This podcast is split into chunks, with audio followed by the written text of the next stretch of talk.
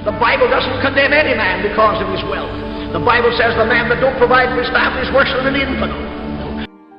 Billy Sunday యుక్త వయసు వచ్చాక బేస్బాల్ ఆటల్లో నైపుణ్యం సంపాదించి పద్దెనిమిది వందల ఎనభై మూడులో దేశంలోనే ప్రఖ్యాత క్రీడాకారుడుగా కీర్తి గడించాడు క్రీస్తును తన సొంత వ్యక్తిగత రక్షకునిగా అంగీకరించి ఎంతో ఆదాయం ఉన్న క్రీడారంగాన్ని వదిలి పస్తులుంటూ క్రీస్తు పరిచర్యకే తన జీవితాన్ని అంకితం చేసుకున్న గొప్ప వ్యక్తి బిల్లీ సండే.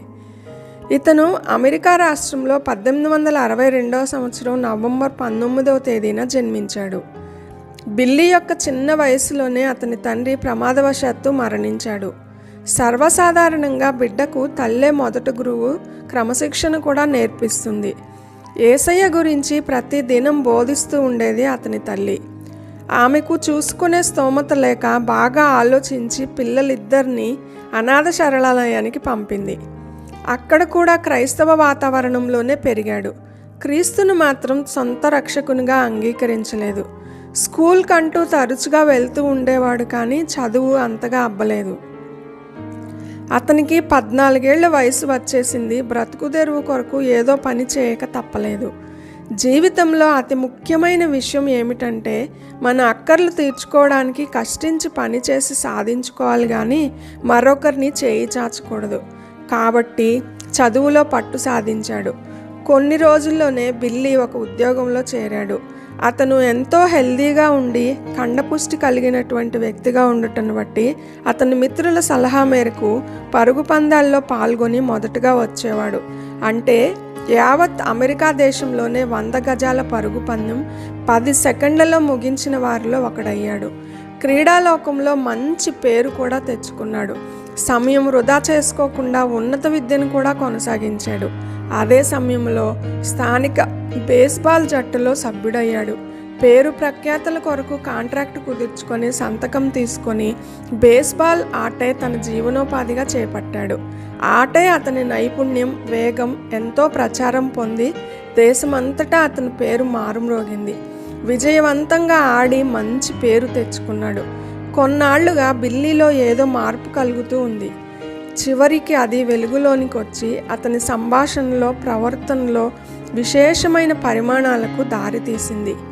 బిల్లీ అతని బేస్బాల్ జట్టు స్నేహితులు ఐదుగురు ఒకనాడు షికాగో వీధులు అన్నీ తిరిగి అలసిపోయి కూర్చున్నాడు. క్రైస్తవ గుంపు ఒకటి సాంగ్స్ పాడుకుంటూ ఆ వీధినే పోతూ ఉన్నారు. బిల్లికి ఆ సాంగ్స్ వింటుంటే తన తల్లి గుర్తుకు వచ్చింది. మార్నింగే లేచి బిల్లి తల్లి ఆ కీర్తనలు ఆలపిస్తూ ఉండేది. తల్లితో పాటే మేల్కొని ఆమె ముఖం వైపు చూస్తూ ఆమె భక్తిభావం ఆమె పాడే కీర్తనలు వింటూ కూర్చునేవాడు. ఆ గుంపులో నుండి ఒక యువకుడు వారిని రమ్మని ఆహ్వానించాడు. ఆ జ్ఞాపకాల వలయంలో చిక్కుకొని ఏదో లోకంలోకి వెళ్ళిన బిల్లి అతని మాటలకు లేచి నేను వెళ్తున్నాను క్రీస్తు పాదాల చెంతకు వెళ్తున్నాను అంటూ ఆ గుంపులో కలిసిపోయాడు. ప్రక్కన స్నేహితులు అతన్ని చూసి హేళన చేశారు. మరికొందరు అతన్ని ఎంకరేజ్ చేశారు. పద్దెనిమిది వందల ఎనభై ఏళ్ళలో బేస్బాల్ జట్టులో చేరిన ఆరేళ్ళకు క్రీస్తును తన సొంత రక్షకుడుగా అంగీకరించాడు. ఆ విధంగా అమెరికా దేశం ఒక మంచి బేస్బాల్ ఆటగాన్ని కోల్పోయింది. కానీ క్రీస్తు మరొక ఆత్మను సంపాదించుకున్నాడు. తర్వాత బిల్లీ ఏమాత్రం ఆలస్యం చేయకుండా షికాగోలోని ప్రిస్బిటేరియన్ పరిచర్యలో చేరాడు. అక్కడ జరుగుతున్న క్రిస్టియన్ ఎండోవర్ కార్యక్రమాల్లో ఆరాధనలో సహాయపడుతూ అక్కడే ఉండిపోయాడు. బేస్బాల్ ఆటను పూర్తిగా మర్చిపోయాడు. క్రీస్తు బోధలకే తన ఆలోచనలోనూ అవగాహనలోనూ చోటిచ్చాడు. కొన్నాళ్ళకు బిల్లి స్థానిక వైఎంసీఏలో చేరాడు. ఆత్మ సంబంధమైన కార్యక్రమాలలో నిర్వాహకులకు సహాయపడుతూ ప్రసంగికులను ఏర్పాటు చేస్తూ క్రైస్తవ సాహిత్యాన్ని పంచిపెడుతూ అక్కడే ఎక్కువ సమయం గడిపేవాడు. ఎంతోమందిని ప్రభువు చెంతకు నడిపించాడు. వైఎంసీఏలో పనిచేసిన కొన్ని రోజులకు అతని ఉద్యోగం పోయి నిస్సహాయకుడిగా మిగిలిపోయాడు. ఎటు వెళ్ళాలో బోధపడలేదు. కావలసినంత ఆదాయం ఇచ్చే బేస్బాల్ మానుకున్నాడు. శోధనకు లోనైన ప్రతిసారి దేవుడు అతన్ని పట్టుకొని ప్రక్షాళన చేసేవాడు. పరిస్థితులు ఘోరంగా ఉంటున్న సమయంలో అతని ప్రార్థన ఫలితంగా అనుకొనని రీతిగా అతన్ని ప్రసంగించమని ఒక చిన్న టెలిగ్రామ్ వచ్చింది. అదే సువార్థికునిగా బిల్లీ పరిచర్యకు నాంది పలికింది. బిల్లీ సండేకు ప్రచారకులు ఎవరూ లేకున్నా దినపత్రికల ద్వారా ప్రపంచమంతా అతని పేరు ప్రఖ్యాతలు బహుళ ప్రచారం పొందాయి. ఒక్క పట్టణంలోనే ఎనభై నాలుగు ప్రార్థనా గుంపులను స్థాపింపగలిగాడు. అనేక స్థలాల్లో స్కూల్స్లో కంపెనీల్లో హాస్పిటల్స్లో చిన్న చిన్న ఆరాధనలు నడిపేవాడు. బోధించటంలో వ్యక్తిపరంగా అనార అన్- అనాచారంగా స్ఫూర్తిదాయకంగా ఉండేవాడు. అలాంటి సందేహాత్మక ఉద్యమ ఫలితంగా మూడు లక్షల మంది విశ్వాసులు అతనితో జతకట్టారు.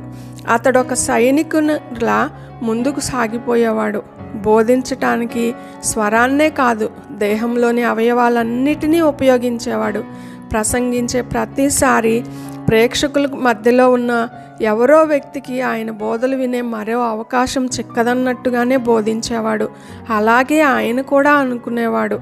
దురదృష్టం కొద్దీ అక్కడున్న వారిలో ఎవరైనా మరో మాటు ఆయన బోధలు వినలేక వారు మరణించడానికి ముందు క్రీస్తు వద్దకు నడవడానికి ఆఖరి అవకాశమేమో అనుకుంటూ ఆఖరి బోధలుగానే వారిని ఉద్దేశించి ప్రసంగించేవారు.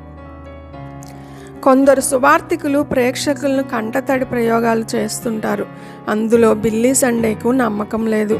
ప్రేక్షకులు ఆయన మాటలతో గిలిగింతలు పెట్టి నవ్వించేవాడు. ఆయన బోధలకు ప్రేక్షకులు కన్నీరు కార్చిన సందర్భాలు అరుదు. పాపిని ఉద్దేశించి అతడు చేసిన పాపాలకు బుద్ధిహీనతకు కుయుక్తులకు సిగ్గుపడేలా పరిమార్చేవాడు. అతని స్వరం మృదువుగా వినసొంపుగా ఉండేది. ఇరవై ఐదు వేల మంది ఎదురుగా కూర్చున్న ఆఖరి వ్యక్తికి కూడా నిశితంగా వినిపించేటంత భీకర స్వరం అతనిది. అతను బోధించేటప్పుడు అనేక విమర్శలకు గురి అయ్యాడు. స్వభావ సిద్ధంగా తానొక్కడే వెలుగులోకి రావాలని గొప్ప వ్యక్తిగా ప్రచారం చేసుకుంటాడని విమర్శించేవారు. ఎన్నో సత్ఫలితాలను చూపిస్తున్న అతను తరచుగా పరిచారకుల విమర్శలకు గురి అయ్యేవాడు. కానీ వాటిని పట్టించుకోకుండా ముందుకు సాగిపోయేవాడు. నిరంబడారంగా జీవించడానికే ఆయన ఎక్కువ ఇష్టపడేవాడు. దేవుని రక్షణ మార్గం ఏమిటో తెలుసుకోవడానికి వేదిక దగ్గరకు వచ్చిన వ్యక్తులతో చేయి కలపటం బిల్లీ సండేకి అలవాటు. అంటే ఐదారు వందల మందితో చేయి కలపటం. అయినా అతనికి అదేమంతా విసుగు అనిపించేది కాదు. బిల్లే సండేని గమనిస్తున్న ఒక పత్రికా విలేకరి బిల్లీ సండే నిమిషానికి యాభై ఏడు మందితో చేతులు కలిపేవాడని పత్రికలో రాశాడు. ఇలా చేయడంలో అతనికి ఏ పక్షపాతము తారతమ్యము భేదము ఉండేది కాదు. అదొక నీగ్రో కుర్రాడు కావచ్చు అధునాసన స్త్రీ కావచ్చు బేస్బాల్ ఆటగాడు కావచ్చు లేక అతి సామాన్యుడు కూడా కావచ్చు వృద్ధుడు యవ్వనస్తుడు వ్యాధిగ్రస్తుడు ఆరోగ్యవంతుడు కీర్తి గడించినవాడు అమాయకుడు ఎవరైనా కావచ్చు. ఆయనకు అందరూ సమానమే. దేవుని వాక్యానుసారంగా ఏ వ్యక్తి అయినా క్రీస్తును ఆపేక్షించినప్పుడు దారి తప్పిపోతాడు. క్రీస్తుని రక్షకునిగా అంగీకరించిన వారే పరదయసులో తమ స్థానం సుస్థిరం చేసుకుంటారని నొక్కి చెప్పేవాడు. సంస్కరణోద్యమంలో పాల్గొనడానికి ఒక్కటే మార్పుకు నిదర్శనం కాదు. మానవుడు క్రీస్తును రక్షకుడుగా ఒప్పుకొని మార్పు చెందడం ముఖ్యం. తరచుగా ఆయన దక్షిణాఫ్రికాలోని వజ్రాల గనుల గురించి ప్రస్తావించేవాడు. దక్షిణాఫ్రికా భూమిలో వజ్రాలున్నాయని ప్రపంచమంతా తెలుసు. కానీ అక్కడ వరకు వెళ్ళి శ్రమించి గనులు తవ్విన వారికే అవి లభ్యమవుతాయి. బైబిల్ కూడా అంతే. ఆత్మ సంబంధమైన సత్యాలను తెలుసుకోవడానికి బైబిల్ను చదవాల్సిందే అని అందరినీ ప్రోత్సహించేవాడు. ప్రార్థన అనేది ఒక మంత్రోచ్చరణ కాదు. అలవాటు కొద్దీ ఆలపించేది అంతకంటే కాదు. అది దేవునితో ముచ్చటించే విధానం. ఏ సమయంలో కూలి పడిపోతాడో అన్నంతగా శ్రమించేవాడు. చావబోయేవాడు చావబోతున్న వారికి చేసే బోధగా ఆయన ప్రసంగాలు కొందరు వర్ణించేవారు. దేశంలోని ఒక అంచు నుండి మరొక అంచు వరకు నిర్విరామంగా సంచరిస్తూ తనకున్న శక్తిని అంతా క్రీస్తు సువార్తను ప్ర ప్రసంగించేందుకు వినియోగించేవాడు. ఈ లోకయాత్ర ముగియటంతో ఆయన ఇండియానాలోని వినోనా లేక్ వద్ద పంతొమ్మిది వందల ముప్పై ఐదు నవంబర్ ఆరవ తేదీన ప్రభు చెంతకు చేరుకున్నాడు.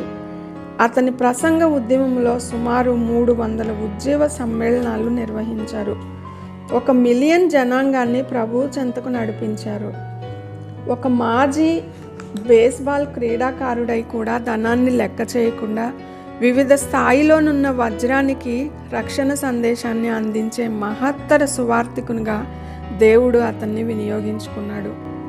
అలాగే పిల్లలు బిల్లి లోకంలోని పేరు ప్రఖ్యాతల కొరకు ప్రయాసపడకుండా తనకు ఇష్టమైన దానిని దేవుని కొరకు వదిలిపెట్టి కష్టమైన దానిని ఎంచుకొని దేవుని కొరకు జీవించాడు.